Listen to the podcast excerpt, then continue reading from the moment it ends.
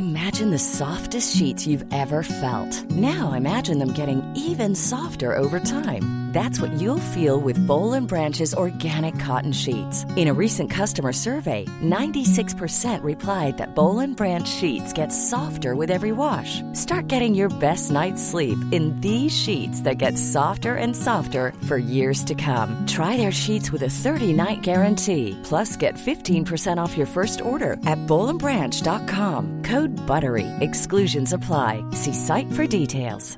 Burrow is a furniture company known for timeless design and thoughtful construction and free shipping, and that extends to their outdoor collection. Their outdoor furniture is built to withstand the elements, featuring rust-proof stainless steel hardware, weather-ready teak, and quick-dry foam cushions. For Memorial Day, get 15% off your Burrow purchase at burrow.com slash ACAST and up to 25% off outdoor. That's up to 25% off outdoor furniture at burrow.com slash ACAST. Hey there, it's Michelle Norris. I'm host of a podcast called Your Mama's Kitchen. When I travel, I'm usually looking for a way to find a taste of home when I'm not at home. And one of the things I love to do when I am at home is entertain. And Airbnb allows me to do that. When I was in California recently, I rented a house that had a great kitchen. And when we were sitting around the table, we were all thinking, we're in someone else's house. Someone could be in all of our homes as well. If you have a home, but you're not always at home, you have an Airbnb. Your home might be worth more than you think. Find out how much at airbnb.com/slash host. Om du hade varit tvungen att välja en känd person som du hade trott du kunde göra en hel podd som. Men gud. Jag vågar inte säga någonting nu heller när den jävla inspelningen är igång. Man vet aldrig vad hon tar med innan här. Nej, precis.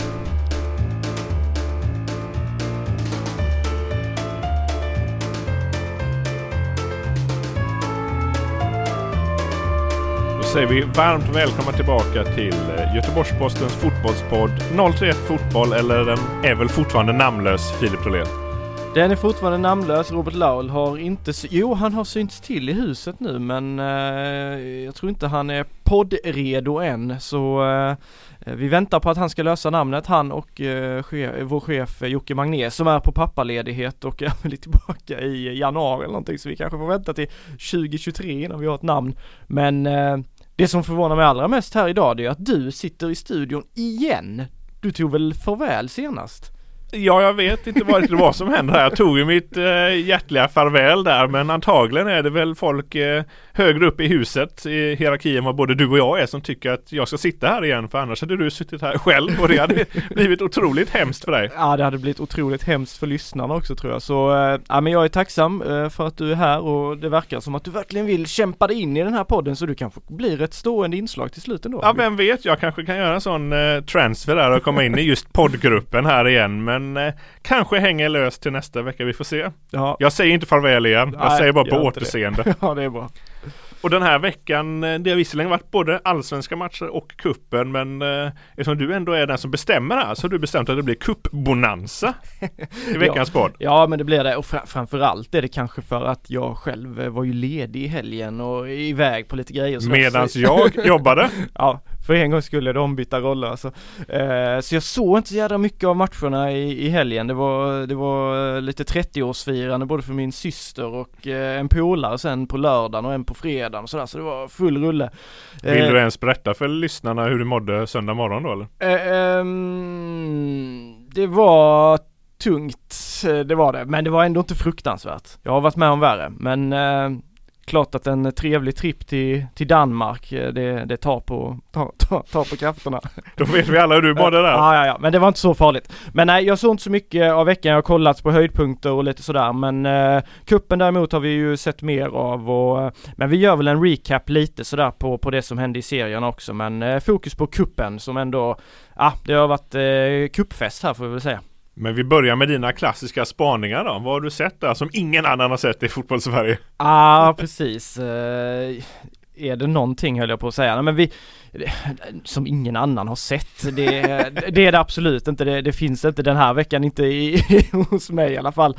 Um, ja men du hade väl en liten rolig från, uh, från Blåvitts match där mot uh, Sirius i söndags var det väl? Jajamensan, då satt jag på Gamla Ullevi så jag missade ju det här men jag såg ju senare på Twitter och olika sociala medier att Abundans Salau hade helt enkelt, eh, inte själv då som ändå spelar matchen, men någon hade då suttit på läktaren inloggad på hans Instagram och sänt delar av matchen. Vilket eh, antagligen han har fått höra efteråt av eh, både de som äger rättigheter och IFK Göteborg vågar jag lova. Ja det känns väl ganska troligt kanske. Men det är ju fantastiskt grepp ju. Det är det verkligen. Ja. Tänk att följa honom och så bjuder han på en egen liten fulstream från matchen. Ja, ja det är ju magiskt ju och jag gissar att eh, många av eh, hans närmaste kanske inte befinner sig i Sverige med tanke på att han är från Afrika så, så eh, där fick de kanske en glimt av det och jag vet inte hur, hur liksom stort, jag tror inte allsvenskan är superstort där nere så eh, eh, det var väl härligt att han gjorde det. Kul grepp tycker jag i alla fall. Vi sänder under ett gäng matcher då och då på GP-sporterna så vi kanske ska leta upp hans kameraman och se om han vill knäcka lite extra. Ja, varför inte? Varför inte? Låter som ett eh, genidrag. Tycker du att vi ska gå in på Svenska Kuppen då eller har du någon spaning du vill bjussa Nej men, på? inte spaning så här, men jag tycker väl ändå vi brukar ju liksom svepa över det som händer i, i svensk fotboll i stort och eh, eh, den här veckan som gick har, så går det ju liksom inte att bortse från det som hände i Stockholmsderbyt mellan AIK och Hammarby. En, en eh, fantastisk eh, underhållande toppmatch. Den såg jag faktiskt när jag höll på att återhämta mig. Ehm, Eh, som eh, bjöd på stor underhållning, publikfest. Eh, det var väl årets bästa publiksiffra i Allsvenskan, över 45 000 åskådare. Men som eh, slutar på ett väldigt tragiskt sätt där, där eh, åskådare eller eh, huliganer eller vad vi ska kalla dem eh, drabbar samman inne på arenan i ett fullskaligt slagsmål och där det kastas pyroteknik och stolar och skit åt, åt båda håll och, och där man eh, liksom också kan se på på tv-bilder och sådär att eh, det fanns barn i närheten och sådär och eh, ja men vi, det har varit en eh, debatt eh, i veckan här eh, bland annat då vår kollega Robert Laul och, och, och medieprofil Thomas Willbacher där och vi, vi behöver inte gå, gå, i, gå in närmare på det men man kan väl bara konstatera att jag tycker det är väldigt, väldigt tragiskt att se eh, för svensk fotboll att, att det sker. Min uppfattning är ju att eh, när man själv växte upp och sådär början på 2000-talet och slutet på 90-talet att det hände mer skit runt arenorna och sådär men att vi har varit rätt så förskonade ändå från eh, från den typen av förseelser, alltså grova händelser inne på arenorna. Så det här var, även om det var något, eh, har varit ett par mellan Malmö och AIK och sådär, så, så, så, det här var ändå något annat tycker jag. Det var, och det var väldigt tragiskt att, att se. Och det är bara att hoppas att, äh, att äh, de som ställer till det här och förstör för så många att de bara lagförs och, och äh, ja egentligen aldrig mer får beträda en fotbollsarena. Jag vet inte vad, det, vad, vad, din uppfattning är av det, om, om du såg det och sådär.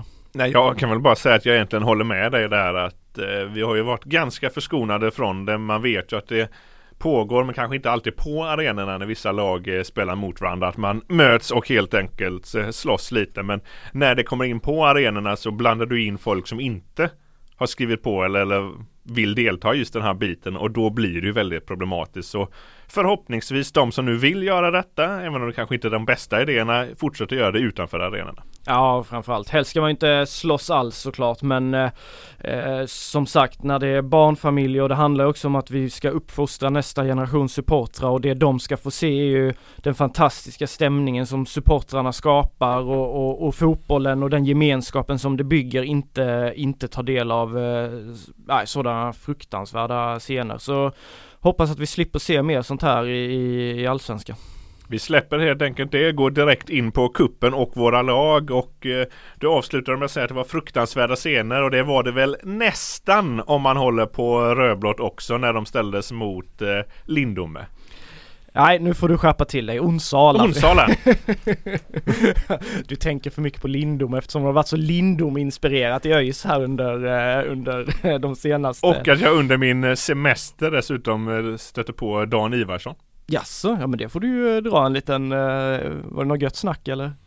Ja, jag satt och tittade på min brorson som faktiskt bor i Västerås. Spelar i skilj Skiljebo tror jag de heter faktiskt.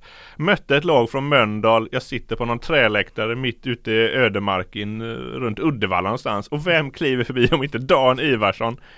En nätt liten nickning med huvudet och sen gick han vidare. Sen gick han vidare, ja, jag, Så det förstår, jag förstår honom, jag hade gjort likadant om, om jag mötte dig på, på en idrottsplats. Men ÖIS i vart fall. ÖIS i vart fall. Eller? Ja, jo men det var det. Och, och det var man väl inte riktigt beredd på. Eh, med tanke på hur starka de har varit på sistone i serien. De spelar ju kryss mot Västerås, hämtade upp igen där eh, i den serieomgången sen senast vi spelade in podd.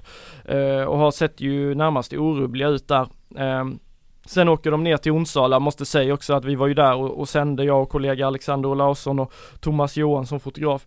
Eh, fantastisk inramning, alltså Gud vad man älskar, eh, älskar Svenska Kuppen och det här när de mindre lagen får chansen att möta de lite större och det var verkligen mycket folk på plats och, och, och härlig stämning och mycket kids och, eh, och eh, liksom familj och sådär. Det var väldigt stort, man märkte det väldigt stort för Onsala och det märkte man också på deras firande efter den här 3-1-segern.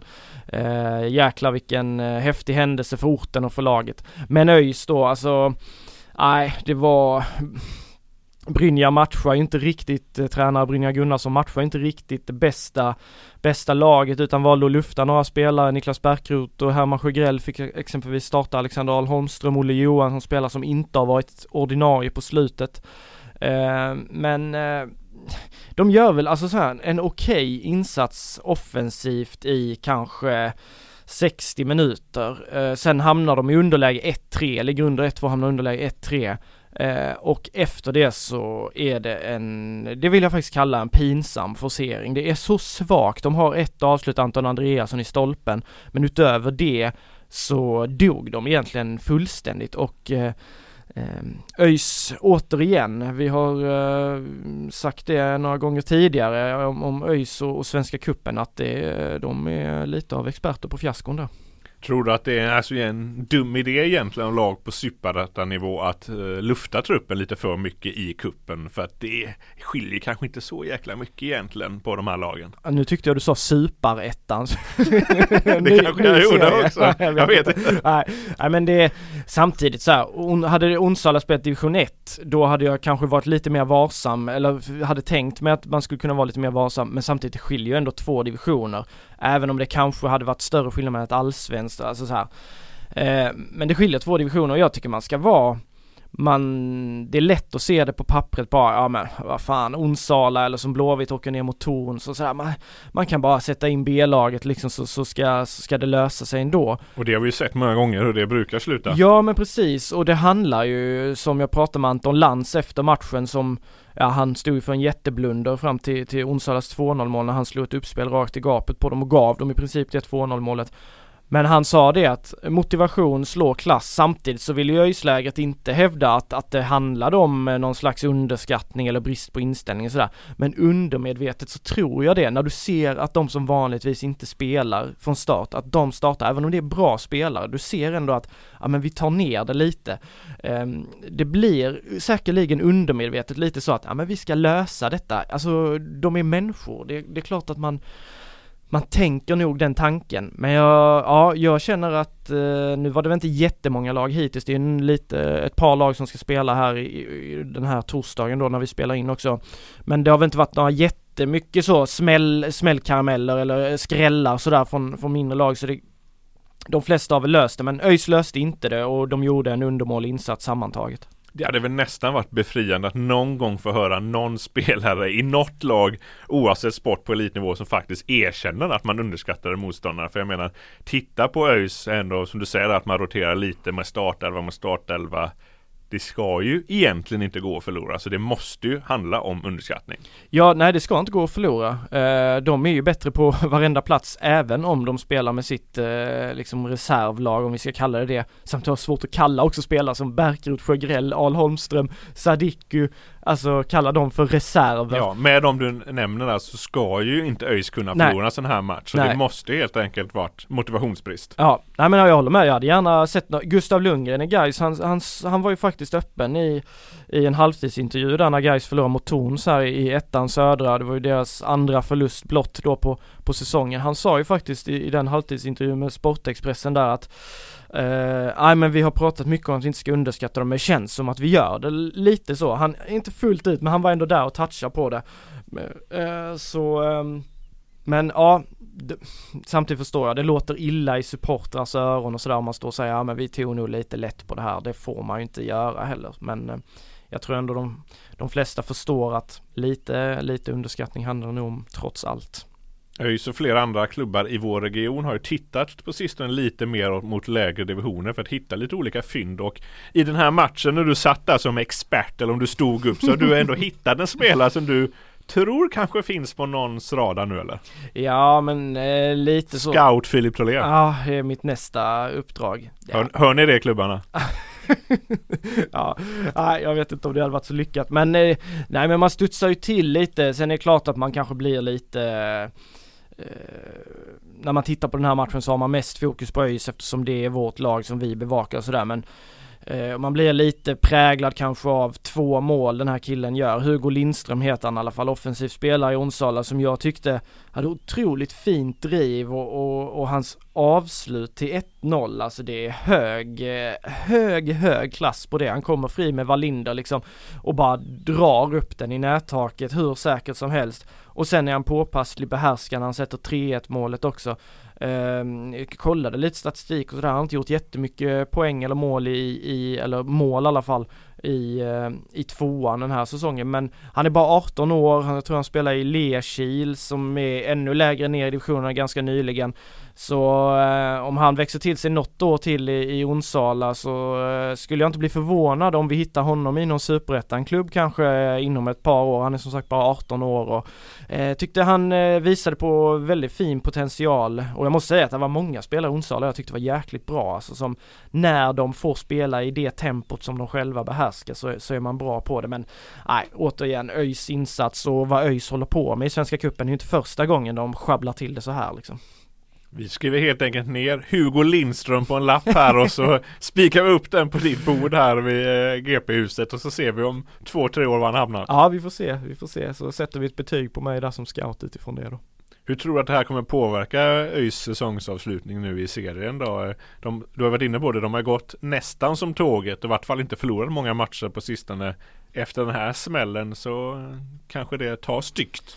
Kanske, man vet inte. Alltså det kan ju bli att man bara borstar av sig det, det är en engångsföreteelse och att man Ja, upp på hästen igen, vinner kanske mot Landskrona som väntar härnäst jätteviktig match i Superettan eh, mellan två bottenlag. Eh, men det kan också bli att eh, Ja men att lag, eh, att man tappar lite momentum, man tappar det där goa flowet som man har där man hela tiden har kommit tillbaka, rest sig, fått med sig poäng i varje match och nu förlorar man, förlorar ganska i slutändan, faktiskt ganska tydligt så förlorar man ju den här matchen.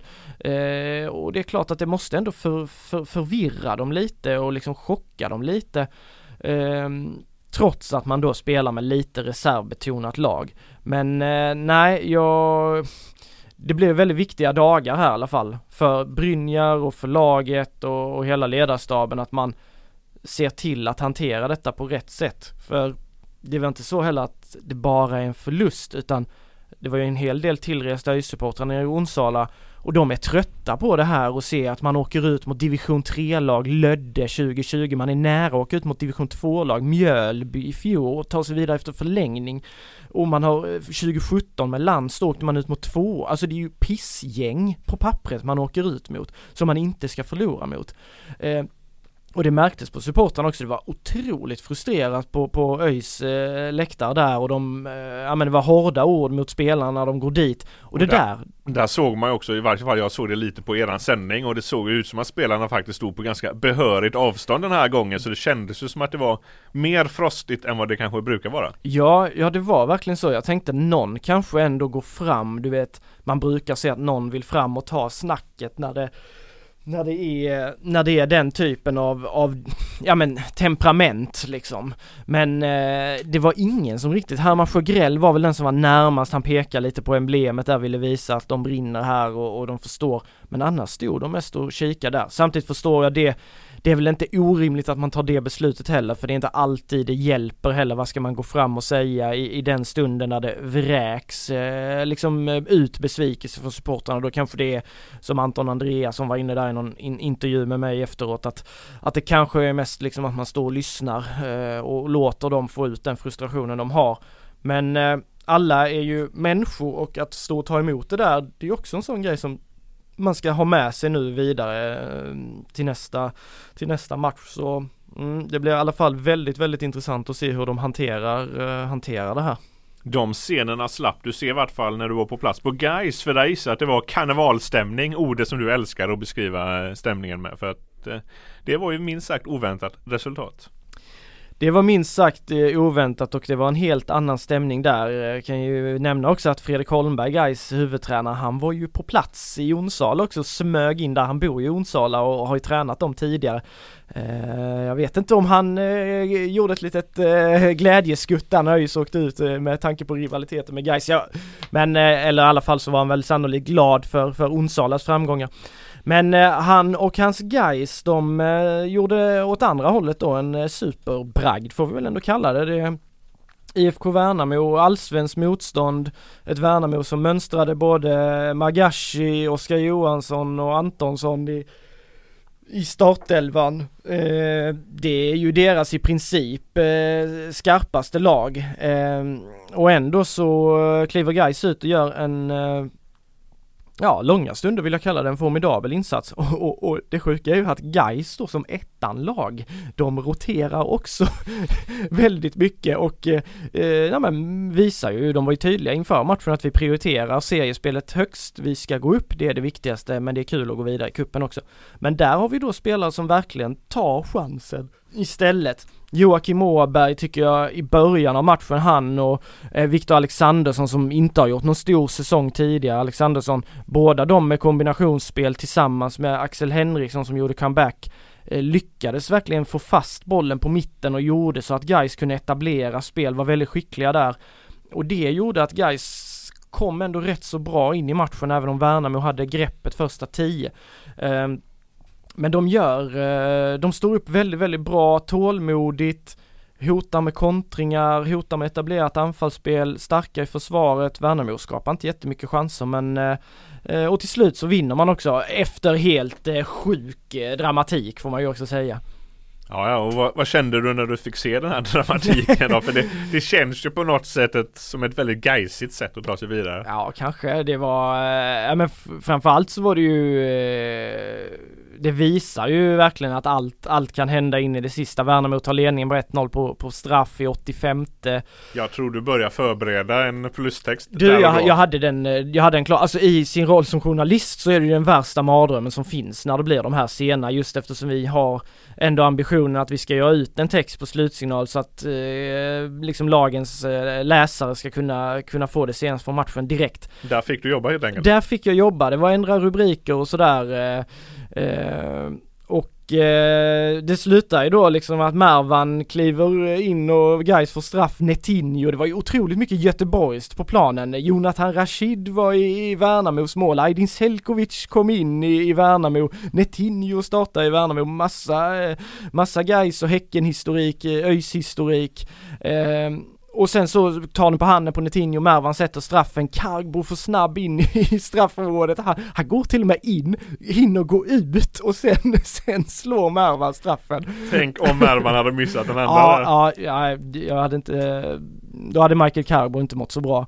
Eh, men Mervan är iskall där, där visar han ju verkligen eh, det är ju det här Mervan är hemma för. Eh, att, att göra de här sakerna för guys eh, i, eh, i de tuffa lägena med maximal press och det, alltså det är svårt att slå en straff så direkt efter att du har satt den och sen ska du slå om den. Eh, så, så han visar på kyla och tar matchen till förlängning och sen där eh, får ju Värnamo rött kort och guys sätter in stöten. Karbo trycker in 2-1 och sen eh, stänger Mervan matchen med 3-1 och jag var nog lite för Mervan galen i den matchen för jag får jag ju faktiskt ta på mig. En bl klassisk blunder. Ja, en klassisk blunder får man faktiskt säga.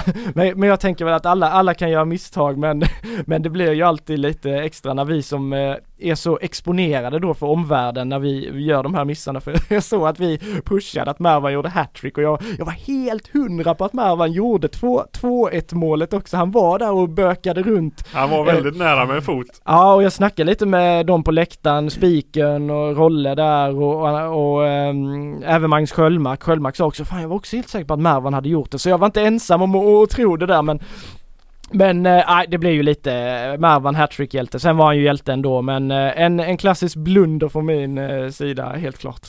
Men det bästa du hittar på den här matchen måste ändå varit att eh, Fidde Holmberg hittar någon succétaktik. Inte i omklädningsrummet eller något tränarrum utan på klassiskt dass satt han och snackade med Jonas Lindberg va? ja det gjorde han. Två genier i samspråk ja, på dass. Får, ja det får man säga. Det är ju, ja men sådana, jag uppskattar verkligen det där att Fidde, alltså delar med sig av en sån lite rolig detalj. Och det är, Eh, man kanske kan tycka att det är en oseriös text eller sådär men jag tyckte det var lite roligt att att han är så pissnödig i slutet av matchen. Mervan får slå om straffen, han måste hålla sig lite längre och sen precis när det då är liksom att domaren blåser av det i förlängning, då rusar Fidde ut i, i katakomber på, på närmaste toalett. Eh, han, det lät på honom som att det var, ja, det var total kris alltså. Eh, och får göra sina bestyr där, Jonas Lindberg dyker upp på toaletten bredvid, de har något snack där genom väggen fattar jag det som. Eh, och Fidde har ju då ändrat taktik i slutet av matchen. De droppade ner, spelade bara med en tia, flyttade fram ytterbackarna och så försökte fylla på för så mycket folk som möjligt för, för att kunna forcera. Och precis innan Fidde springer ut och pissar så får han eh, Kenneth Gustafsson, assisterande tränare, frågar från flera spelare så här, ja, fortsätter vi nu så här eller backar vi tillbaka eller hur vill ni att vi gör? Och Kenneth står där och kan inte ge något svar för Fidde är ju borta, han är ju på, på toaletten och det, det dröjer väl av lite då, det var ju väldigt kort paus innan förlängningen. Så precis innan Gais då ska spela igång, eh, eller matchen ska spelas igång igen så kommer Fidde rusande där med beskedet, han och Lindberg snackat ihop sig lite där och så säger han att nej, vi fortsätter, vi kör och så får han ut det budskapet det, eh, det, men det var nog i sista sekund. Men eh, ja, det är på toaletten kanske genidragen eh, görs, jag vet inte. Förhoppningsvis fortsätter det här att han och Jonas Lindberg sitter där vägg i vägg på dass och hittar på en fler succétaktiker för guys. Ja, det är kanske det som ska vara framgångsreceptet för dem. Kul är det i alla fall. En annan spelare som du imponerades av är en 17-åring i backlinjen, Anes nu kommer jag att säga otroligt fel här. Karaklia. ja men det var väl ändå bra. Jag ska säga jag är inte helt säker på hur det där efter. Ge oss ett försök själv nu då. Ja, Anes Karaklia, jag tror man säger så. 17 år gammal, eh, akademispelare i Gais eh, har gjort noll, eh, nej han har inte gjort noll minuter. Han, han spelade mot Lindome när Gais tog sig vidare från första kvalomgången i kuppen. De gick ju in där i och med att de spelar ettan. Eh, då fick han chansen för start. Nu var Emin Grostanic sjuk eh, och eh, därför så valde Fidde Holmberg att starta med Arnes. Han har inget A-lagskontrakt, han har ett akademikontrakt som han skrev på i, i förra hösten om jag, om jag minns rätt.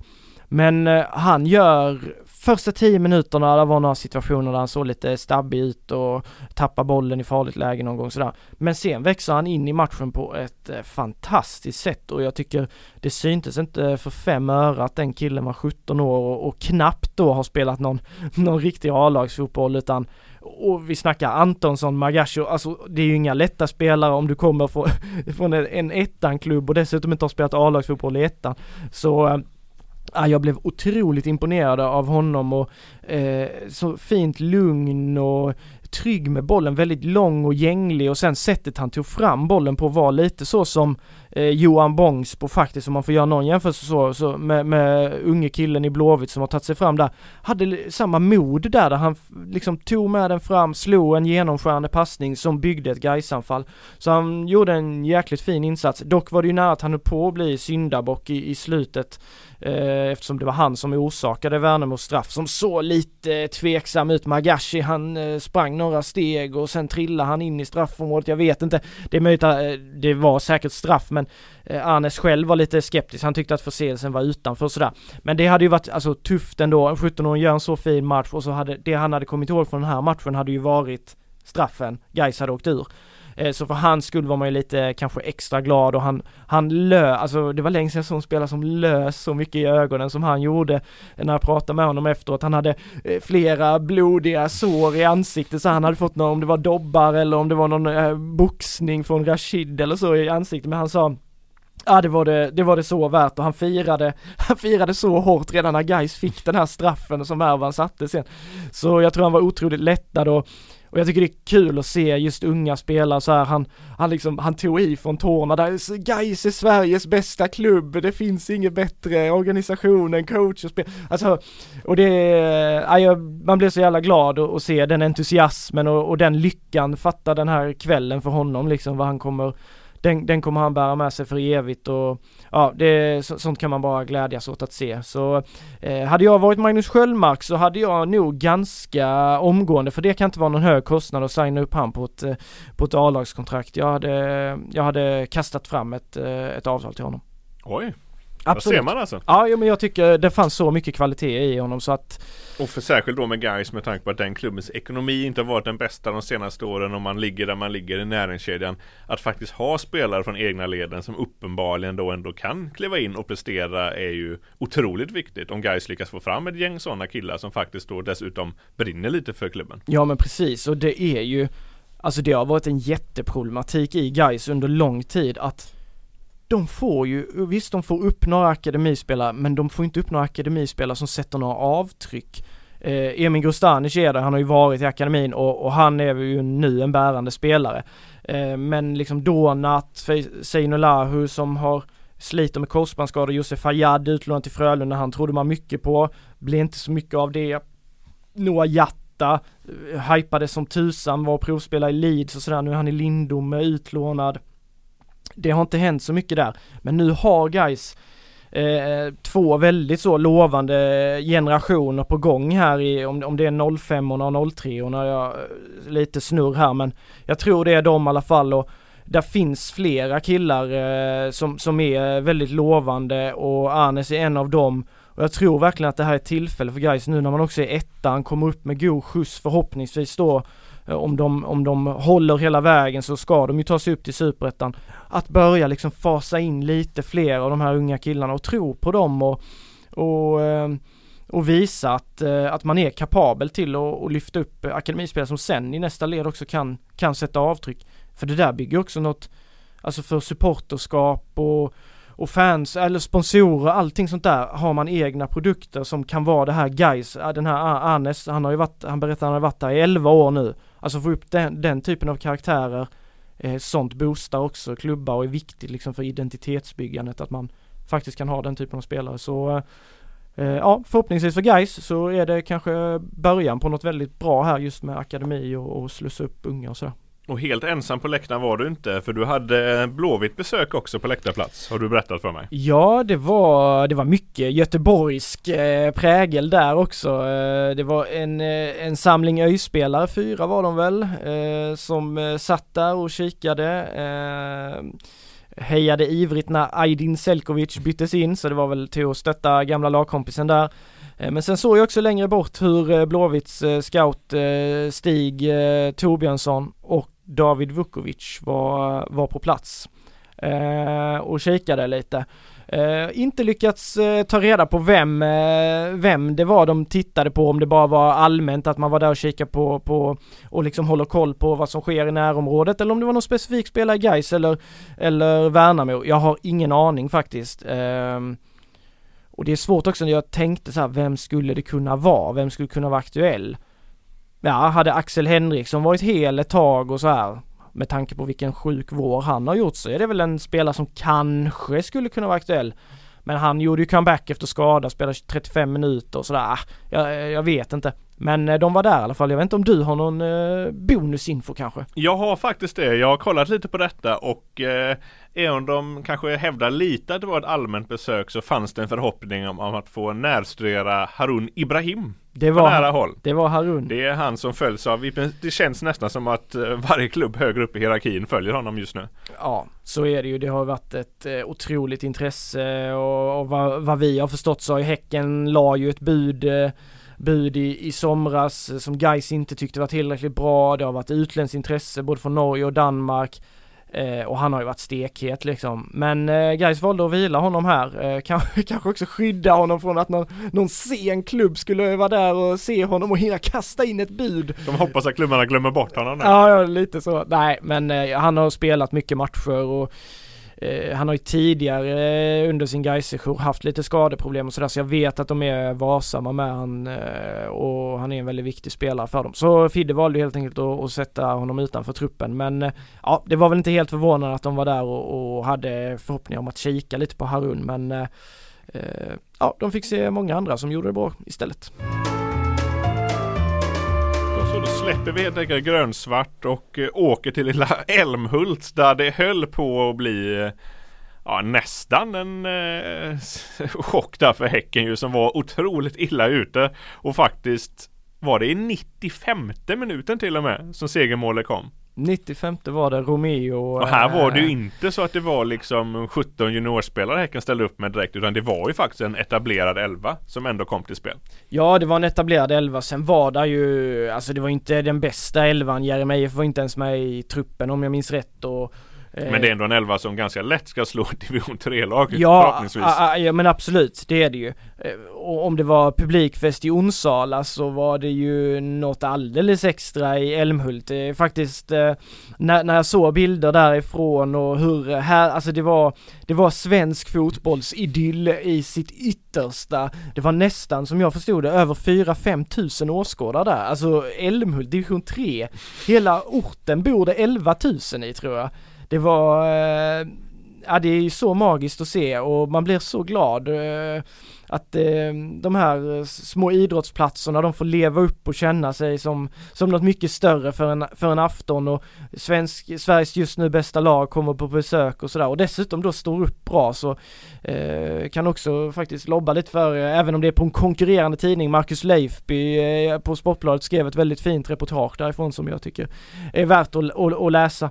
Eh, så ja, kuppfest verkligen, men eh, prestationen Häcken, ja det var det var på håret alltså.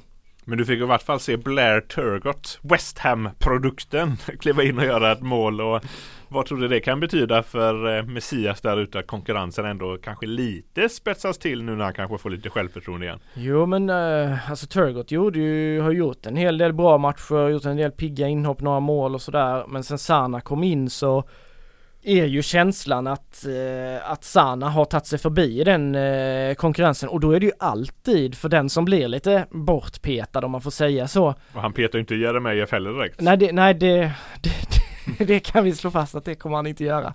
Eh, och Uddenäs är på andra kanten så Turgott är ju kanske fortfarande så ett alternativ att laborera med när det ska forceras eller om man vill förändra matchbilder och sådär.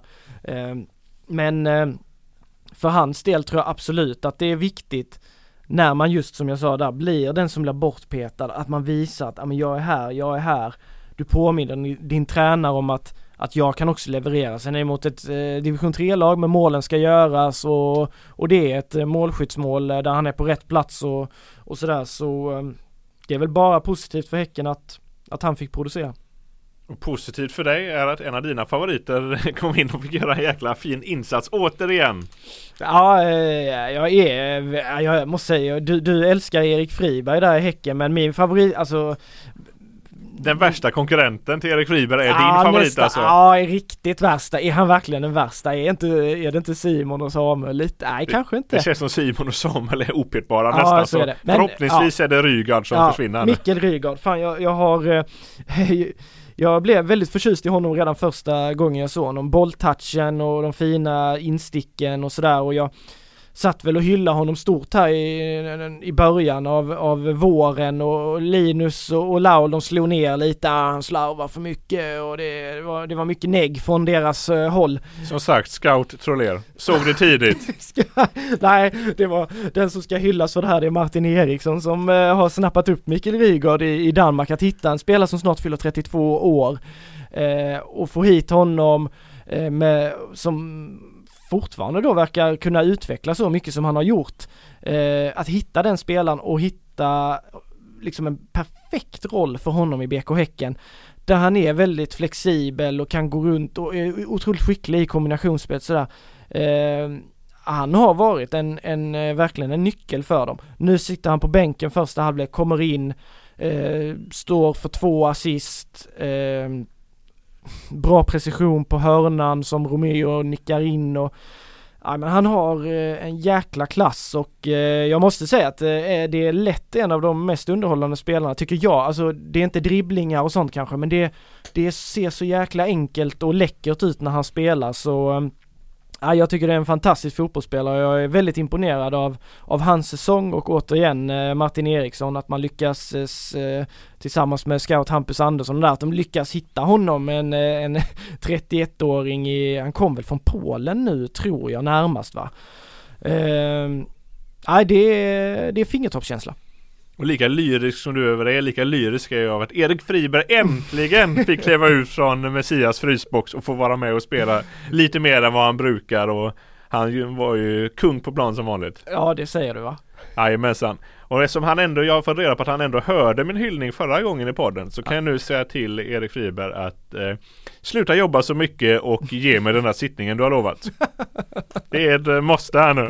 Ja det är, är det fullt upp med bäddsofforna? Det är fullt upp hela tiden och han tvingar mig att göra andra personer som Messias själv och Imorgon ska jag faktiskt sätta mig med Sonkor, den nya talangen där, Gotia Cup-talangen som jag kallar honom. Så eh, Erik Friberg gör allt för att undvika media just nu. Han vill inte vara med helt enkelt. Jag tror att han egentligen väldigt gärna vill men han spelar lite svår. Klassisk grepp. Klassisk grepp. Så apropå Sonko där, han satt ju du också, när vi ändå hinner på hyllningstemat, du hade varit på någon träning där du sa att han hade haft lekstuga eller var det i Gotia du hade sett honom? Jag minns inte men du, det var ju total... Eh, ja men det, jag har sett honom på eh, träning och jag är lite som du svag för talanger. Mm. Och han har ett otroligt jäkla driv och teknik med fötterna redan tagits om hand av Tobias Sana bland annat som har tagit samma roll i Häcken där. Men jag tror otroligt mycket på honom. Sen i det läget Häcken är i just nu jagar SM-guld absolut guldstrid och varje match är otroligt viktig. Så kommer det inte bli otroligt mycket speltid men när han väl får chansen då kommer han visa upp det. Ja, men jag har också bara sett han på ett par träningar men jag håller med dig. Alltså man ser ju ändå att där finns ju någonting väldigt spännande. Och han är fortfarande väldigt, väldigt ung ska vi också med. Vad är han? 17, 17 tror jag. 17 fortfarande ja.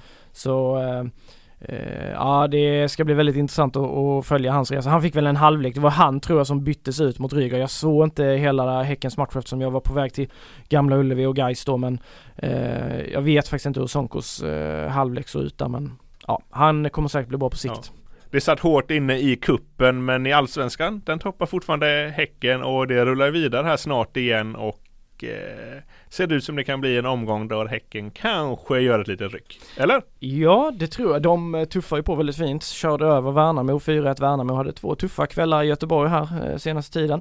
Eh, men eh, de vinner den matchen samtidigt som då Bayern kryssar. Eh, och eh, Djurgården vinner förvisso men Häcken har lite marginal nu. De har väl, eh, vad är det, två eller tre poäng ner till, till, till närmaste. Och nu möter de Degerfors hemma. Det ska ju bara vara tre poäng med den positionen Häcken har, även om Degerfors kämpar för kontraktet. Samtidigt ska Djurgården upp och möta Sirius borta. Sirius är bra lag på hemmaplan. De är svåra att komma åt där, skickliga med bollen. Djurgården matchas hårt nu med Europaspelet och sådär. Hammarby ska åka ner till Norrköping som visst, de imponerar ju inte och de har haft en dålig säsong och de tappade sig senast mot, tabbade sig senast mot Varberg i slutet. Men de har ju ändå lite mer eh, vind i seglen, eh, lite mer luft och, och just när Norrköping ställs mot Stockholmslagen brukar alltid vara publikfest och sådär. Så det är en tuff utmaning för Bayern där också. Säg att de två tappar eh, lite pinnar där. Då har Häcken fasen skapat sig lite eh, utrymme. Eh, så det ska bli väldigt, väldigt spännande att se den här omgången och någonstans är det väl också kanske Malmö och AIK sista, sista, sista chans att, att komma in i det. Malmö möter Elfsborg där och AIK ställs mot Sundsvall hemma men äh, som jag ser det så är det väl eh, de tre där uppe nu som ska göra upp om det även om jag inte räknar bort de två eh, andra helt heller men Anders Christiansen räknade väl bort Malmö själv. Han, alltså, ja, han sa väl att nej vi vinner inte guld i år. Ja, helt körda är de nog inte, det är trots allt en tredjedel kvar men Häcken kan eh, sitta på en riktigt fin position. Eh, det kan de också behöva för det är många tuffa bortamatcher sen men eh, ja, det ser lovande ut för gulsvart i guldstriden.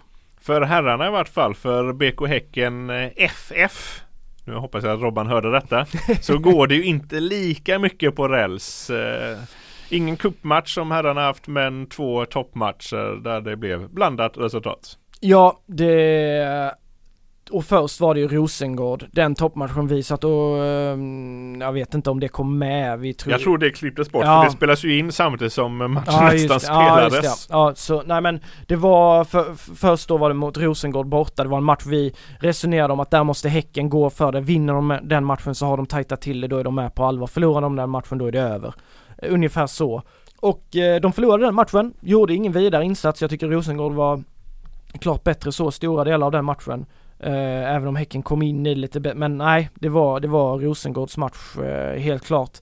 Eh, och där känns det faktiskt som att eh, BK Häckens eh, säsong dör. Eh, sen åker de och möter Kristianstad, vinner den matchen. Kristianstad också topplag, så det är ju en kamp där lite om om eh, placeringarna bakom eh, guldplats eh, finns det ju mycket att spela om liksom. Men eh, nej, det där riktiga eh, riktiga stinget i att det blir en guldstrid, det känns som att eh, det är borta. Det är ju trots allt 10 poäng fortfarande upp till eh, ja, Rosengård och precis. det ska ju faktiskt inte gå. Det är ju till och med 5 poäng upp till Linköping som är tvåa. Så för Häckens del, eh, man måste ju eh, ta ganska mycket segrar på rad för faktiskt bli topp två till och med. Ja, jo de måste lägga på en, eh, en, ehm, en rem verkligen. Och det är, det är, visst det är vissa matcher fortfarande damallsvenskan där det blir väldigt stora siffror och sådär, men det är tajtare nu för tiden alltså. Och det känns som att det blir mer och mer för varje säsong som går. Det är tuffa matcher, det är svåra att komma, liksom bara hämta in de här poängen. Eh, så det är en väldigt tuff utmaning för dem, men eh, nej, något guld, eh, jag kan inte se hur det ska kunna bli något guld till, till hissingen där. Och sen ska de även ut och härja i Europa vilket vanligtvis brukar ställa till det lite för svenska lag både på dam och herrsidan när man inte har tillräckligt stora trupper för att hantera det. Nej, så är det ju. Sen tycker jag ändå att de har med de värvningarna de har gjort kom ju också in en, en amerikansk försvarare. Oh, nu har jag tappat namnet, det är så många. Eh, Emily va? Ja, Madridal eller ja, något liknande här. Ja, eh, precis. Eh, kom in här i sista sekunden. Eh, så de har ju ändå stärkt upp truppen, de har breddat truppen. Det känns som att det är lite mer möjlighet att rotera och sådär. Och de har också spets med Anvegård in och, och sådär. Även om Rytting då har försvunnit men eh, på, på det stora hela så mm, ja, det, de har bättre möjligheter att klara, klara det här parallella med Europaspelet och men eh, fortfarande, det måste upp i, i kvalitet, alltså varenda match måste de upp i kvalitet nu. Det finns inget utrymme för dem att, att halka runt något mer utan eh, nej, det är ju 100% fokus om de, om de ska kunna lämna den här säsongen med eh, liksom någon form av skön känsla. Men det är också lite intressant att se Robert Wielam träna som faktiskt på sistone petat spelare som till exempel Lotta Ökvist inhämtad från Manchester United. Nu sitter hon och nöter bänk i Eken. Ja, det är, det är anmärkningsvärt på ett sätt. Hanna Wik, man kan inte blunda för hennes utveckling och gjort en otrolig säsong. Ehm, och eh, som vi nämnde i förra avsnittet, hon togs ju med också på någon sån här praktikplats i, eller vad vi ska kalla det, prao i, i landslagstruppen. Uh, nej men det är fantastisk utveckling på henne och sen har då Anna Sandberg kommit in från Örebro, också otroligt lovande spelare. Men Lotta Ökvist gjorde ju en fin säsong i fjol och som du säger det är ett meriterat nyförvärv när hon kommer, kommer till, till, tillbaka från utlandsäventyr.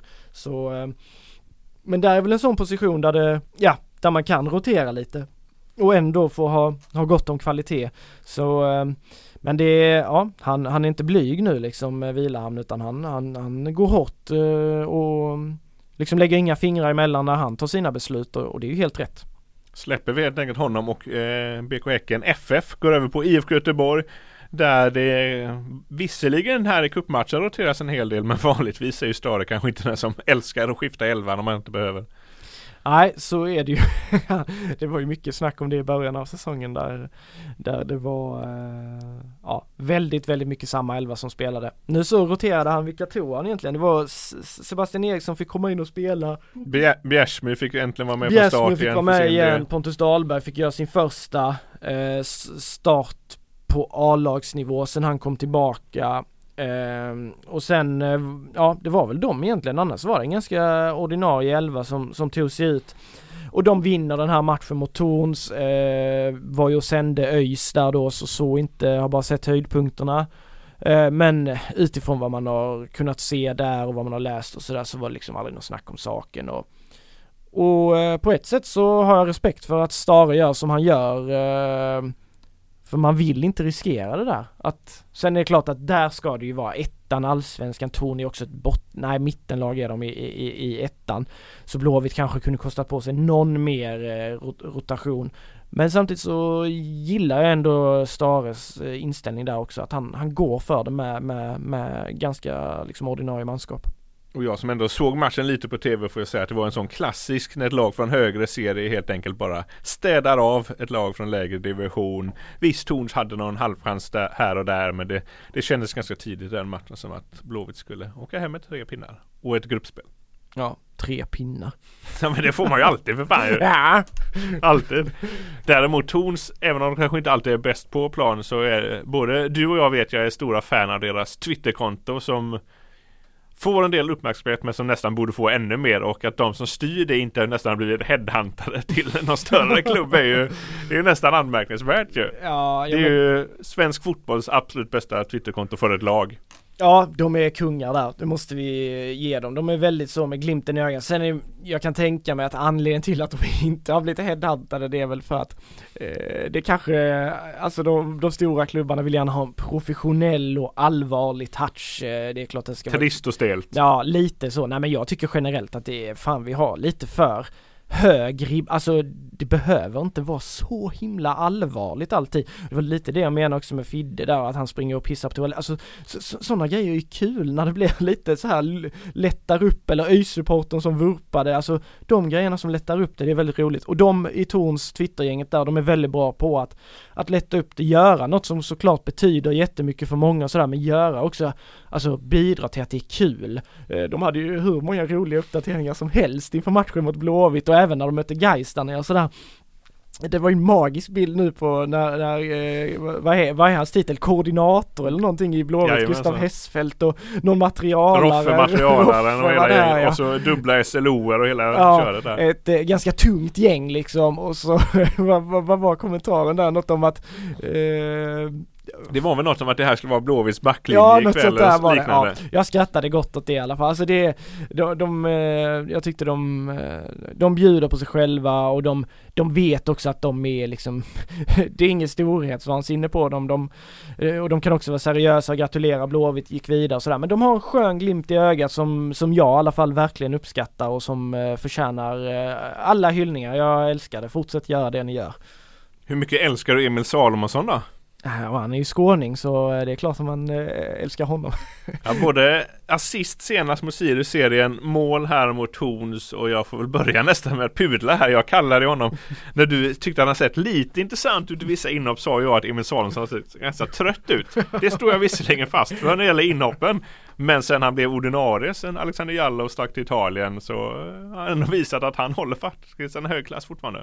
Han har verkligen visat, jag tycker han gör en bra insats mot Sirius. Och eh, sen kliver han fram här, visst det är en straff men Emil Samuelsson det ska ändå slås i mål och han är säker där, han var säker, han slog mycket straffar när han var i Blåvitt förra vändan och han har ju återigen tillslaget och inläggsspel och tillslag på, på liggande boll. Det är ju några av Emils eh, absolut främsta egenskaper. Men han har kommit in i det väldigt fint och det är ju samma där om Arnes lös i Gais där efter matchen så tycker jag också det lyser om Emil Salmonsson här i de intervjuer man har sett i tv och sådär att Gud vad han är glad att få spela fotboll igen och, Att Alexander Jallow blev såld? Ja men ja Nej men såklart att han, för sin, för sin lagkompis skull säger han Men men eh, Nej men han får chansen nu och, och han har väntat på den och, och eh, man anade väl att Jallo skulle gå förr eller senare och, och eh, det är naturligtvis då viktiga matcher för Emil direkt att han visar att jag är här och jag tänker ta den här chansen även om det kanske har sett lite sisådär ut i inhopp och sådär. Men eh, stark, stark start här för ordinarie sessionen för Emil Samuelsson. För jag har svårt att se att det är någon annan som ska komma in och ta den här högerbacksplatsen. Så jag väljer att kalla honom fullt ordinarie nu. Oj. Vi, du och jag båda var ganska tuffa mot Eman Markovic här på sistone i framförallt hans allsvenska prestationer som inte direkt har rosat marknaden. Nu gör han två mål, visserligen inte mot allsvenskt motstånd men eh, vänder det nu eller har vi fortfarande rätt? Ja, framförallt du kastar ju ner honom längst ner i frysboxen. Du ville ju egentligen kalla honom floppvärvning redan ju. Men vågade inte för att du skulle få en... Jag tänkte att lite mer än tre matcher får man ge honom. Ja, det var tveksamt. Jag tror ju dock att det kan ha varit hans bästa polare då, Erling Braut Haaland som har fått fart på honom. För man ser ju han i sitt där som gör mål nästan varje gång han rör bollen. Så han kanske har sagt något smart här till Eman som har fått fart på honom. Ja, kan så vara. Nej men han jag tittade på de målen han gjorde nu och det var ju två Det var två fina mål, två klassmål faktiskt. Det första framförallt där han vänder tycker jag och sen placerar kyligt. Det visar att han har kvalitet och han är väl kanske också en typisk sån spelare som eh, det skiljer sig där vissa, vissa kan tuffa på och göra bra prestationer trots att poängen inte kommer. Markovic känns lite som en sån som behöver göra poäng eh, och här får han göra två mål. Det tror jag kan vara så, så viktigt för honom. Eh, ja, och ser också att han börjar kanske hitta lite mer rätt i i när han ska gå och hur han ska kombinera och nu var inte Marcus Berg med och sådär så det blir ju annorlunda med Berg såklart men men han lär sig mer och mer och jag tror eh, grymt viktigt tror jag faktiskt för honom att han gjorde de här målen. Så får man bort det här att han inte har gjort några poäng och inga mål och sådär liksom. Så grymt viktigt för honom. Det går uppåt för honom, det gör det fortsatt inte för Erik Sorga som fick ett kort, kort inhopp mot Tons och eh, jag tror det är senast Sebastian Olsson under tiden när det var Jögge Lennartsson som var ja. tränare. Senast jag såg en spelare som kändes så otroligt iskall faktiskt. Ja, jag, jag, när det gäller Blåvitt där så, uh, håller jag nog med dig. Sebastian Olsson var, han var långt ner i Lennartssons frysbox. Men Erik Sorga är, han är nästan ännu längre ner. Och det är så, Ja, nu var det väl sannolikt så att Pontus Svanerud kanske var hjärnan bakom den här värvningen och Pontus Svanerud är inte kvar. Men någonstans måste det ha förankrats med Mikael Stare och, och ledarstaben att vi vill ta in den här gubben och att man har sett någonting. Eh, och snubben är ju ändå landslagsspelare för, för Estland. Men det är ju total, alltså han används ju inte och att han får 10 minuter mot Tornes. Att man bedömer att han är han, han är inte viktig, alltså det, det måste ju tyda på att Blåvitt har gett upp honom och eh, så snart som möjligt så kommer man försöka göra sig av med honom på ett eller annat sätt. Det är i alla fall min eh, känsla, jag vet inte om man kan tolka det på något annat sätt. Nej herregud, ah, nu är visserligen de flesta fönstren på väg att stängas eller är stängda men skulle Erik Sorga vara i IFK Göteborgs trupp nästa säsong då eh, kan jag äta upp min hatt eller något liknande för det är helt osannolikt om han faktiskt överlever den här vintern. Ja, nej det ska, jag kan inte se det hända heller faktiskt. Vem vet, han kanske fortsätter eh, sin karriär i ditt eh, gäng Utsikten här som fortsätter sitt eh, kräftgång. Det är rätt ner i källaren fortsatt här ju. Vad är det som händer? Mitt gäng. Ja, du är den som följer det laget ja, på den här det, redaktionen. Jo, men det, det är jag ju. Eh, ja, det är eh, om, jag har, om man har tagit det lite lugnt så här tidigare med att ja, men de, har, de har en bra grund att stå på sådär.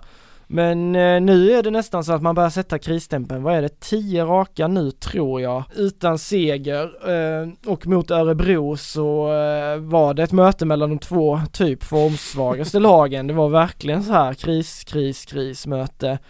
Och man tar ledningen där matchen men eh, lyckas sjabbla bort eh, det 1-1 och sen Willem Nilsson eh, orsakar straff i slutet. Den såg, i alla fall på de repriser jag har sett, så väldigt billig ut. Ser ut som att, att Örebro-spelaren bara faller ihop egentligen. Men eh, straff blev det. Hamad sätter den 85 Utsikten förlorar igen och nu är det nu är det inte långt ner till de negativa strecken och eh, nej nu är det faktiskt, eh, nu är det krisstämpel på dem på riktigt om inte du slår fast det så slår jag fast det här och nu. Jag tror raset kommer fortsätta för Utsikten och de kommer till rätt ur Superettan. De kommer inte ens få kvala sig kvar. Oh. Rätt ur! Jädrar! Jajamensan. Nu är det du som slår fast saker här istället. Ja men jag tar på mig det för du har ju varit lite ett kryss två kring Utsikten här och inte riktigt vågat säga det. Men jag, jag ser inte att de ska kunna vända på det. Ja vad fan jag sa väl för några veckor sedan att de skulle hänga kvar men jag börjar bli lite orolig nu.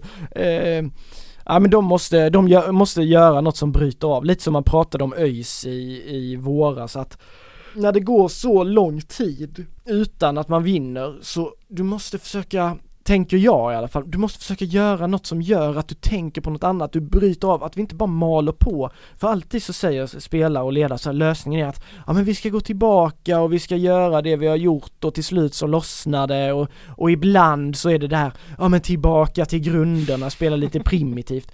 Det gillar du inte hör jag. Ja, jo men det gör jag väl. Det är väl, det är ju sant, men jag tänker att man måste ju för fan kunna göra andra saker som Blåvitt gjorde när de åkte till Tanum strand och, och efter det förra säsongen och efter det så vände säsongen. Ibland kanske det är något sånt som behövs. Eh, och jag tänker att för Utsiktens del så måste man jag vet inte hur de mycket ventilerar och sådär men man måste ventilera och man måste göra något som bryter av som kanske inte nödvändigtvis har med fotbollen att göra utan försök bara liksom skapa ny energi och, och eh, sådär för nu är det, spiralen är liksom kraftigt nedåtgående och jag tycker faktiskt ett stort ansvar landar lite på eh, Eh, ledningen eh, som inte lyckades få in något mer nyförvärv under, eh, under sommaren. För även om de gjorde det väldigt bra när alla var hela och friska nästan i våras det är ändå någonstans naivt att tro att man från ettan liksom ska kunna dansa vidare på det, att man kan tappa bästa målvakt och ta in en målvakt som ja, som inte har varit bra. Det är så- nog den spelaren du har sågat mest av alla i hela Göteborgsfotbollen. Ja, stackars ja. Palmovski. Ja, egentligen så borde jag nästan såga Richard Friday i Gais med för hans första halvlek mot, eh, mot eh, Värnamo, det var sorgligt att se faktiskt. Men Så- Palmovski Ja, är Pal- petad. De har Pal- lyssnat på dig. Ja, de, eh, Bosko körde in eh, Georgievski istället så tror Har jag du fler tips till Utsikten och Bosko eller? Så kan vi se om det stämmer Ja. med eller? Ja, nej men eh, jag förstår att Bosko byter målvakt där för Palmowski har inte varit bra nog och eh, Georgievski känns som att han är lite bättre i luftrummet. Och återigen det är mycket, mycket dueller i luftspel och, och sådär. Superettan, mycket kamper, straffår liksom. Och nu väntar Brage borta, de ligger trea, alltså Mm, nej de... eh, Stor förlust för Kike. ah, allt kan hända i superettan och det, det blir ologiska resultat hela tiden. Men det är klart att nu är det Nu måste de snart få det att vända. Men först, det här kommer visserligen vara efter vi har spelat in här men de ska ju möta Frölunda också. Mm. Och inte hockeylaget då alltså. Nej, det hade du gärna velat. Att det hade Jajamensan. varit Lash och Joel Lundqvist och grejer grabbarna Det hade man ändå velat se ju. Ja, de och Bosko i en eh, tuff duell. det hade varit betala stora pengar för detta. ja, nej men de ska möta eh, rivalerna får vi väl säga. Ja men det är ju ändå ute i väster, eh, Utsikten, Frölunda, det är ju hett derby och eh, jag tycker det, jag funderar faktiskt på, jag, jag slutar jobba här vid sextiden idag, jag funderar nästan på att jag ska ta mig till Majvallen och åka och kika på den här matchen bara för eh, kul, kul att se. Frölunda har också massa tidigare Utsikten-spelare, gamle DJn Alexander Angelin är väl där och lirar, han var Utsikten eh, så sent som i fjol, Braje Bergsson, Andreas Öhman, Axel Gunnarsson, det är flera gamla Utsikten-spelare Utsikten B helt Det är enkelt. Utsikten B. Och så Utsikten då Gais B. Ja, lite, lite Det är olika så. näringskedjor där var det man är, står. det är så det är. Men eh, det var ju faktiskt lite eh, så eh, Utsiktens spelare som, som fick gå i vintras eh, när, när Utsikten valde att gå på det här Spanienspåret istället så förstod jag det som i alla fall att då kunde man inte få in alla de spelarna som var med i fjol i kalkylen och då fick de lämna och det var lite besvikelse och sådär. Eh, så det är säkert ett gäng som är rätt så taggade på att möta, möta Kiken. Eh, framförallt så ska det bli en häftig match och eh, jag tror, nu får vi se vad resultatet blir, men att det kan också bli vändningen för Utsikten kanske. Att man får en match mot sämre motstånd, får göra lite mål, får tillbaka självförtroendet. Kuppen, ja, man kan använda det på fler sätt än att bara ta sig vidare. Då så, har vi, då har vi ändå kämpat oss igenom den här cupbonanzan och ska gå över till eh, ett specialdel i podden nu. Vi ska eh, lyfta en av dina texter du har skrivit. Ja, Lite e- egen promotion Ja, här. det måste vi göra. Vad är det för Nej, stark nej, text nej, vi ska lyfta nu? Nej, för helvete. Det, ja, det, det, In och klicka i g.se. Filip Troler, det är en, Eh. är det en transfer special du har bjussat på? Ja, jag... Ja, Scout Troler som Ja, sagt. nej, nej, nej, men... Eh, Sportchef Troler. Ja, nu, är- nu är det mycket här. Men jag gjorde en sammanställning över sommarens fönster. Det har hänt otroligt mycket i våra klubbar, i andra klubbar framförallt. I Allsvenskan har det ju varit en värvningskarusell som har varit, ja, jag har nog aldrig varit med om något liknande vad jag kan eh, komma ihåg. Alltså, det har ju varit hur många stora värvningar som helst, hur många värvningar som helst. Det har hänt så mycket och då tyckte man eh, eller tyckte jag väl att det var på sin plats att göra en liten summering av det som har hänt här i stan och och eh, så jag gjorde en sammanställning där bara med, med våra olika klubbar, vad som har kommit in, vad som har lämnat och så en liten kommentar till det. Ingen märkvärdig text som bör hyllas eller något åt det hållet, absolut inte. Men eh, lite förhoppningsvis någon som kan tycka att det är lite trevlig läsning, jag vet inte. Vi förtydligar då att det ändå är lokalt du har tittat. Absolut. Så du har inte gått på Allsvenskan. Du har inte Nej, tagit med nej, nej, John, världens största sign-on Nej. bonus Guidetti och de andra. Nej, det har jag inte gjort. Eh, Jag har hållit mig helt lokalt. Och det har varit Allsvenskan, Superettan, Ettan eh, när det gäller Gais då eh, och eh, Damallsvenskan. Du har inte gått igenom alla lokalfotbollens divisioner också? eller? Nej, det hade man nästan kunnat förvänta sig va? Så här. Hittar man så här någon GP-medarbetare som har bytt från eh, Klubb i division 6 här. ja, någon som är klar för Kullavik eller någonting Ja, det finns fasen inget lag där ute. Det är Sandlyckan Ja. eller det är Särö. Det är klubbarna vi har där ute. Och vilka sympatiserar du med nu när, Givetvis Särö IK, min fantastiska moderklubb. Ja. Som har gjort mig till den jag är. ja, Var det tuffa derbyn eller det Ja det var det faktiskt. Då Ja. var det ofta folk man kände i Sandlyckan och eh, i Särö. Vi kände varandra och spelade mot varandra. Ja, och du var den här mullrande mittbacken väl som körde överallt? Om jag ska jämföra mig med någon fotbollsspelare någonsin som har funnits så känner jag att jag var mest lik Petter Hansson, den gamla stabbige mittbacken. utan teknik, ganska bra på att tackla bort andra, ganska bryskt ta bollen och helst ge den till någon annan sen. Ja, ja, jag kan Jag hade tänka mig varit att- en klassisk 2-4 i din transferövergång. Ja det hade du säkerligen varit och så här kommentaren varit så här eh, lite trög i vändningarna som en finlandsfärja. Ungefär så var det ja. Men eh, ja, har rätt så god inställning. Nej det har du fan inte det heller så. Nej jag vet inte vad, men max två hade du fått. Då går vi helt enkelt över på din transferspecial och ser vilket lag i stan har gjort bäst fönster då. Ja men jag tycker det är ganska givet och jag har varit inne på det lite tidigare. Eh, mycket handlar om vad det är de har lyckats behålla. Eh, de har fått in Simon Gustafsson, Tobias Sana, det är två vassa förstärkningar men framförallt så har de fått behålla Alexander Jeremejeff. I min värld så finns det inget lag som kan konkurrera med BK Häcken eh, om vem som har gjort eh, det bästa fönstret i sommar. De andra, det, det, det har hänt mycket på många håll och, och det kanske är fler spelare in och sådär som har varit bra men, men Häcken, eh, kontentan av vad, hur laget ser ut innan sommaren och hur det ser ut efter sommaren eh, och med tanke på vad, hur det borde se ut med tanke på Jeremejeffs fantastiska vår så är det, nej då har de klarat sig mycket bra. Gustav Bergen, Berggren, Leo Bengtsson har försvunnit, Tobias Sana, Simon Gustafsson, fullgoda ersättare, ersättare där. Johan Brattberg kommer tillbaka, känns ändå som en liten uppgradering med tanke på hur bra han var i Utsikten jämfört med Rashid då som har försvunnit. Och spelarna i övrigt som har lämnat det är Falsetas, Tobias Karlsson, de står inte högst upp i hierarkin. Men återigen, Jeremejeff är kvar och bara det är liksom 5-4. Oj, så det är 5-4. Det är Det är full pott 5-4, till Martin full, Eriksson. ja det är full pott faktiskt. Vad tror du Sonny Karlsson säger om det? Ah, han kanske blir, eh, nej fan Sonny, han unnar säkert Martin det, det tror jag. Tror du det? Ja men det tror jag. tror Vi får väl se, det? vi får väl ha med Ja, Sonny. Karlsson här i podden och Ja. eh, attackera Martin Eriksson lite. Ja precis. Allt var bättre förr. Ja, så är det klassiskt. Sämst fönster då? Det gissar jag att det är ett lag du pratar om. Ja, nej men nu jag ska, det känns som att jag trackar utsikten här men Men jag, jag, jag kan liksom inte se när man tar in Florian Palmowski från Hertha Berlins andra lag och man tar in två lån från eh, Veles. Eh, Vega då, anfallssätt Vega har sett okej ut i sina matcher. Aniebo har vi pratat om. De här Busen. ja, busen. Röda korten, vansinnes. Också sett så här fin ut med bollen och sådär men Nej, det räcker, alltså det räcker, du hör ju själv, det räcker ju inte om man vill på allvar hänga kvar i superettan. Jag tycker man eh, fipplar bort det fina eh, utgångsläget man skaffade sig genom att inte stärka upp Johan Brattberg. Det är liksom en av seriens bästa målvakter under hela våren. Och då måste man satsa 100% på att få in en vettig målvakt och det har man bevisligen inte fått även om Palmowski kanske lyfter sig men jag har svårt att se Återigen det. attack på stackars Ja. Palmowski här.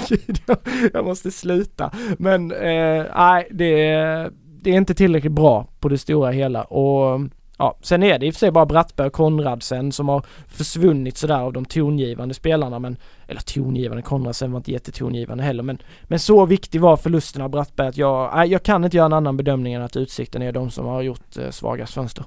Och inte då för att eh, prata för mycket om din starka artikel här utan folk ändå ska få chans att läsa den.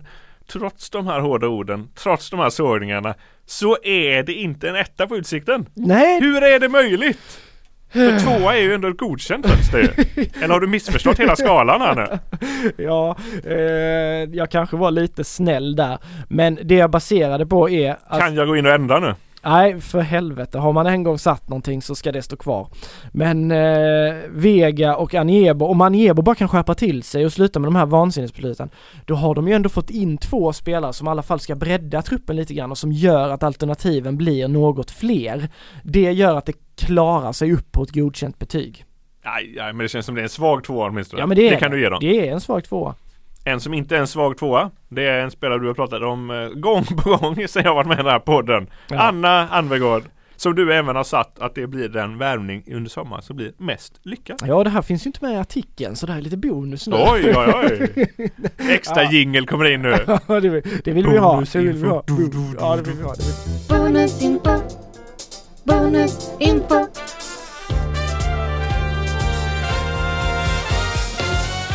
Det finns väldigt många duktiga spelare som har kommit in i klubbarna under sommaren. Eh, och eh, Salou eh, i Blåvitt och Pontus Dahlberg i Blåvitt eh, är ju sådana spelare. Salou kanske, för, eh, säger man Salau, Salau, Salou?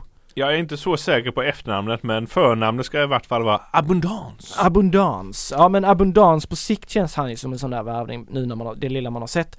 Känns han som det skulle kunna bli sjuk succé. Lite som Al-Hassan Yusuf eh, blev i Blåvitt också. Kom jo, lite som Odilon Kosso i, där ja, i ja. Hammarby och han är ju ändå från samma akademi där nere, fabriken. Ja, ja, ja precis.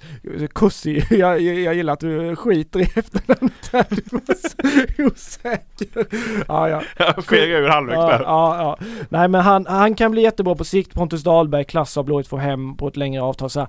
Men om vi bara tänker vad som kan uträttas den här säsongen eh, så tror jag ändå att Anna Anvegård kanske är den spelaren vi kommer tala om som den mest lyckade, lyckade sommarvärvningen också den värvning som kanske ändå gör störst påverkan direkt på ja, sitt lag. Ja, även om ja. Simon Gustafsson är en klassspelare och Tobias Sana visat det i Häcken med. Absolut och där finns en sån som Viktor Lundberg gjort det bra i, i, eh, i ÖIS och Mervan tar guys vidare. Alltså så här, det finns väldigt många eh, kompetenta spelare och bra värvningar men jag tänker ändå att den höjden Anna Anvegård har i sig och, och med den klassen hon besitter i en damallsvensk kontext där hon ska kunna vara en superstjärna så borde hon kunna bidra så mycket att man när man tittar tillbaka på det här sommarfönstret så ska man se på henne och tänka att det var sommarens bästa värvning.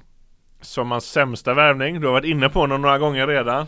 Det är inte en spelare i Utsikten, hör och häpna. Nej, det, det hade, egentligen är det Palmowski hittills. Men, men du kan jag, ändå inte ge han det igen. Nej, jag, jag, kan inte kasta mig skit på honom. Och jag, det, så vem kastar vi skit på nu?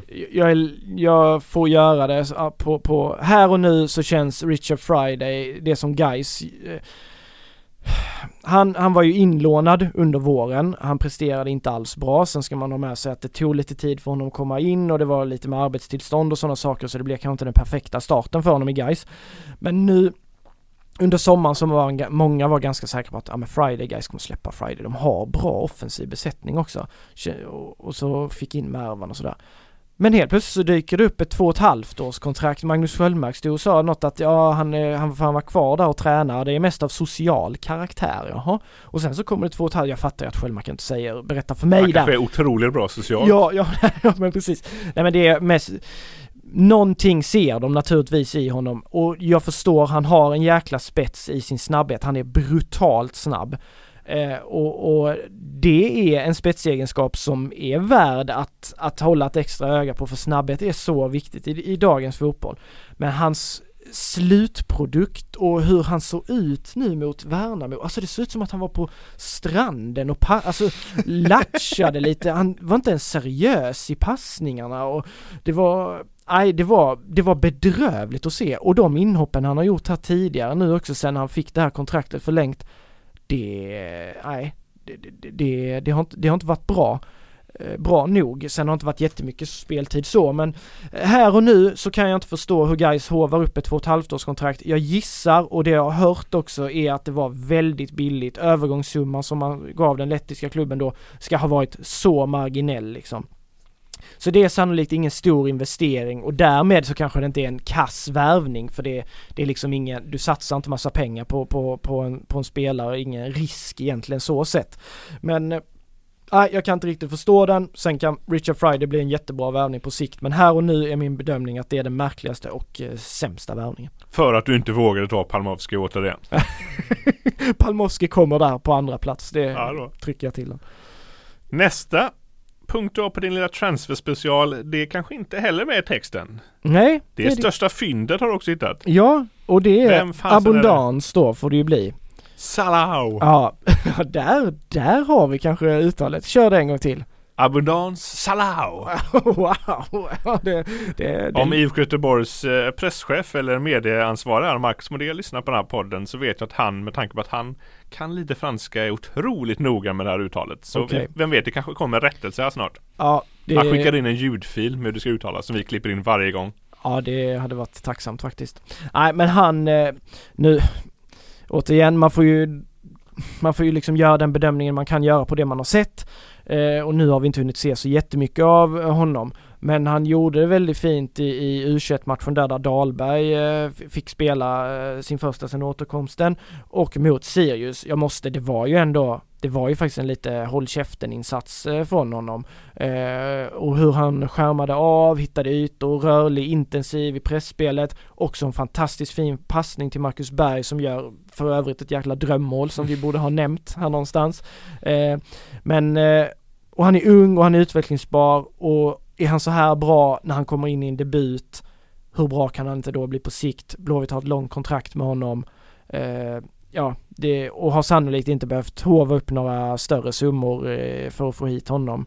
Ehm, eh, så nej, det kommer vara, jag tror att det blir ett, eh, ett eh, jäkla fynd. Ja men det är ju fördelen för både IFK Göteborg och Hammarby, de som har haft lite samarbete med de här ASEC Mimosa. Övergångssumman för de svenska klubbarna är ju ofta väldigt liten, pengen väldigt liten. Men ASEC Mimosa vill få dem till Europa, akklimatisera, spela på en lite lägre nivå och sen tar det ju ofta ett halvår om de är bra så kommer Europas storklubbar och bara nafsa ja, direkt. Ja, precis. Så är det ju. Eh, men det ska bli väldigt intressant att, följa hans eh, resa eh, i IFK Göteborg och ja, här och nu så ser jag det som sommarens fynd i alla fall. Mm. Vilket är det tyngsta tappet då? Ja, Det är en spelare som du har hyllat fasen gång på gång sen jag har varit med i den här podden ju. Ja, eh, och, Din målvaktsfavorit i Göteborgsfotbollen. Johan Brattberg! ja, jo. Nej men det, det går inte att blunda för att han var väldigt bra för utsikten och eh, med sin räckvidd och den tryggheten han, han gav det försvaret så eh, och med tanke på då att ersättaren inte har hittills nej, eh, nej men bara, bara att han försvinner Brattberg och också att man tappar sin första målvakt i det skedet av säsongen.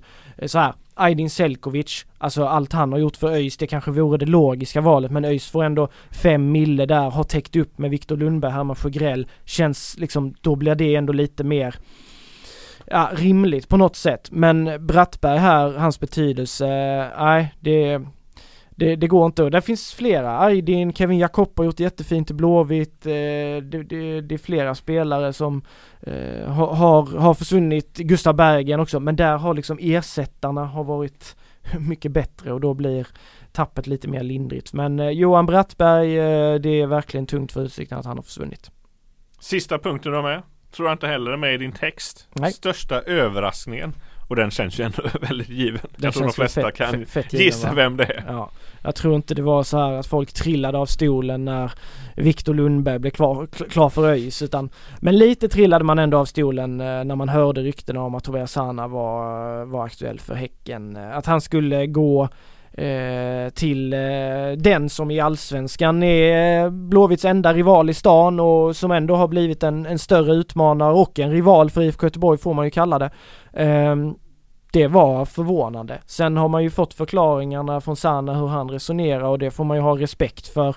Familjen går alltid först och han sa ju det att mycket handlar om att han vill inte flytta, flytta ifrån sin dotter och, eh, och det är ju bara att förstå det. Men ändå att Tobias Sana hamnade i Häcken. Eh, jag hade i alla fall inte kunnat förutspå det utan jag tänkte att han skulle ta något äventyr eh, i, i någon annan allsvensk klubb eller utomlands kanske. Det ryktades ju om norskt intresse och sådär men eh, Ja, det, det var den största förvåningen för min del i alla fall. Eh, Jag vet inte om du delar det. Jag tror att du gör det va?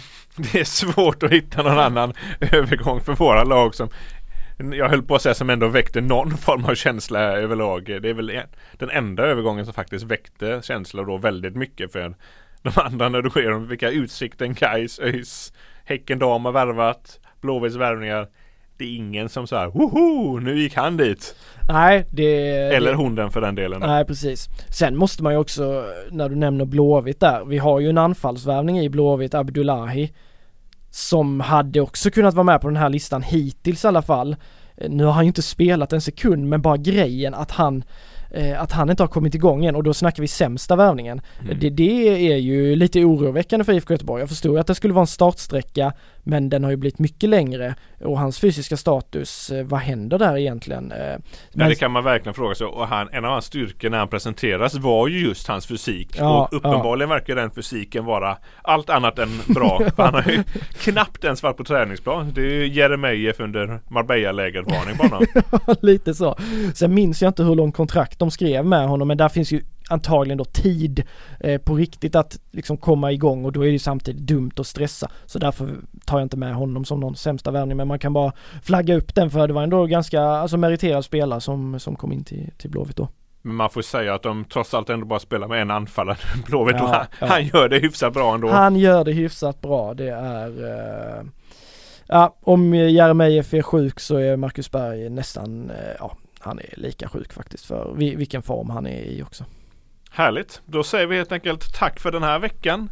Får se om jag är tillbaka även nästa vecka eller om jag då är helt enkelt petar mot Robert Laul och eh, fotbollsgruppen här på GPs eh, senaste tillskott. Eh, Adam Fröberg. Ja vi får se. Jag eh, ser Välkomnar du in de två eller kommer jag vara kvar här? Du är ändå en fast medlem här i podden. Ja, jag vet Hur inte. ser min poddframtid ut? Vi får se vem som betalar bäst helt enkelt.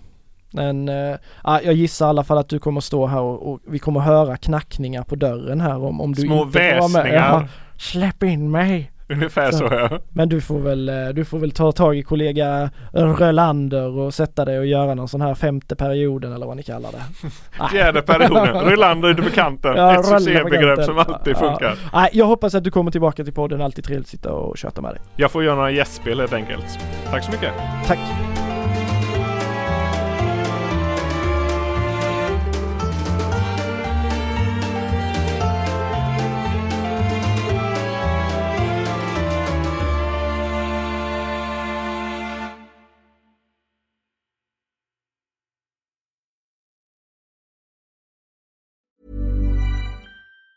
Even on a budget, quality is non-negotiable. That's why Quince is the place to score high-end essentials at 50 to 80% less than similar brands. Get your hands on buttery soft cashmere sweaters from just 60 bucks, Italian leather jackets, and so much more. And the best part about Quince, they exclusively partner with factories committed to safe, ethical, and responsible manufacturing. Elevate your style without the elevated price tag with Quince. Go to quince.com slash upgrade for free shipping and 365-day returns. Summer's just around the corner, so give your body the care it deserves with Osea's best-selling Andaria Algae Body Oil. Created by infusing Andaria seaweed in barrels of botanical oils, it leaves skin silky soft and glowing. Plus, it's clinically proven to improve elasticity and deeply moisturize without feeling greasy. It's safe, clean, vegan skincare. Get 10% off your first order at OseaMalibu.com with code GLOW plus free shipping on orders over $60.